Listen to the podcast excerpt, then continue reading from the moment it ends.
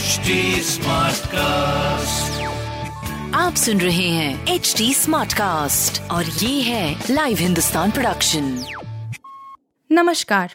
ये रही आज की सबसे बड़ी खबरें।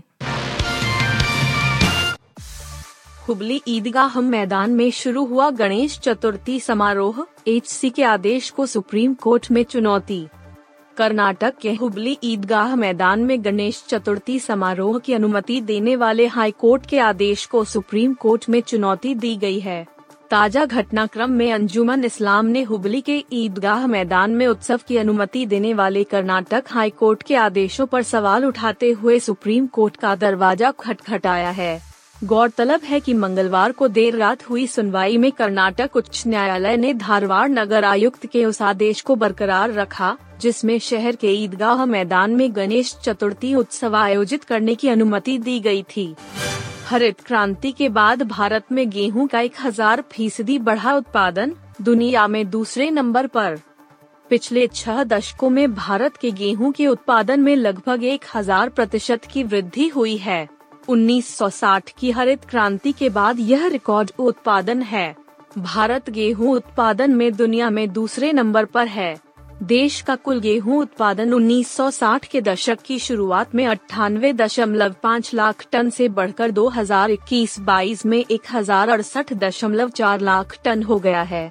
केंद्र ने बुधवार को एक डेटा चार्ट के माध्यम से जानकारी सार्वजनिक की। भारत अब विश्व स्तर पर गेहूँ के कुल उत्पादन में दूसरे स्थान पर है।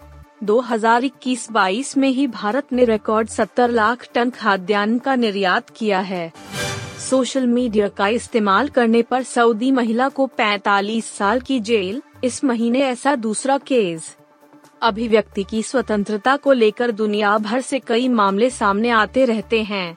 ज़्यादातर मामले तो इस बात को लेकर आते हैं कि किसी इंसान की अभिव्यक्ति की आज़ादी खतरे में, लेकिन सऊदी अरब से लगातार ऐसी सिलसिलेवार घटनाएँ सामने आ रही हैं जिसमें सरकार और न्यायपालिका खुद अभिव्यक्ति के बदले सजा दे रही है एक महिला को सोशल मीडिया यूज़ करने के लिए 45 साल की सजा सुना दी गई।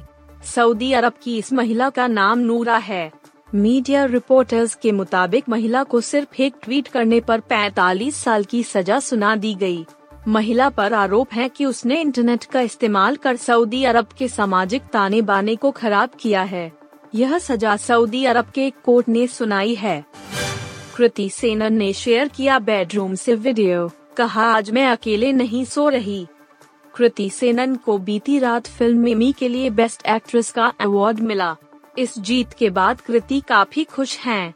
उन्होंने ट्रॉफी के साथ अपना एक प्यारा वीडियो शेयर किया है जो सोशल मीडिया पर वायरल हो रहा है वीडियो को शेयर करते हुए कृति ने बताया कि वह आज रात किसी स्पेशल के साथ हैं। कृति अपनी ट्रॉफी के साथ सो रही हैं। वह अपने पास ट्रॉफी को रखकर सोती हैं। वीडियो शेयर कर कृति ने लिखा, आज रात मैं अकेले नहीं सो रही दिल भरा हुआ है भारत या पाकिस्तान को अफ़गानिस्तान की टीम एशिया कप से बाहर करती है तो हैरान मत होना, जडेजा का बयान। एशिया कप 2022 में अफ़गानिस्तान की टीम ने सभी को हैरान किया है, क्योंकि मोहम्मद नबी की अगुवाई वाली अफगान टीम ने श्रीलंका के खिलाफ आठ विकेट की शानदार जीत के साथ अभियान की शुरुआत की और उन्होंने शाकिब अल हसन की कप्तानी वाली बांग्लादेश को सात विकेट से हराकर सुपर चार में जगह बनाई। ऐसे में भारत के पूर्व क्रिकेटर अजय जडेजा ने भारत और पाकिस्तान दोनों को सावधान रहने की सलाह दी है और कहा है कि हैरान मत होना अगर अफ़गानिस्तान की टीम भारत या पाकिस्तान को टूर्नामेंट से बाहर कर दे। आप सुन रहे थे हिंदुस्तान का डेली न्यूज़ रैप जो एच टी स्मार्ट कास्ट की एक बीटा संस्करण का हिस्सा है।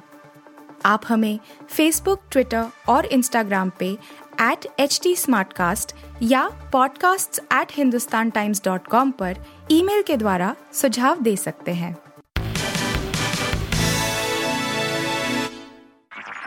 आप सुन रहे हैं एच टी स्मार्ट कास्ट और ये था live Hindustan production HD Smartcast.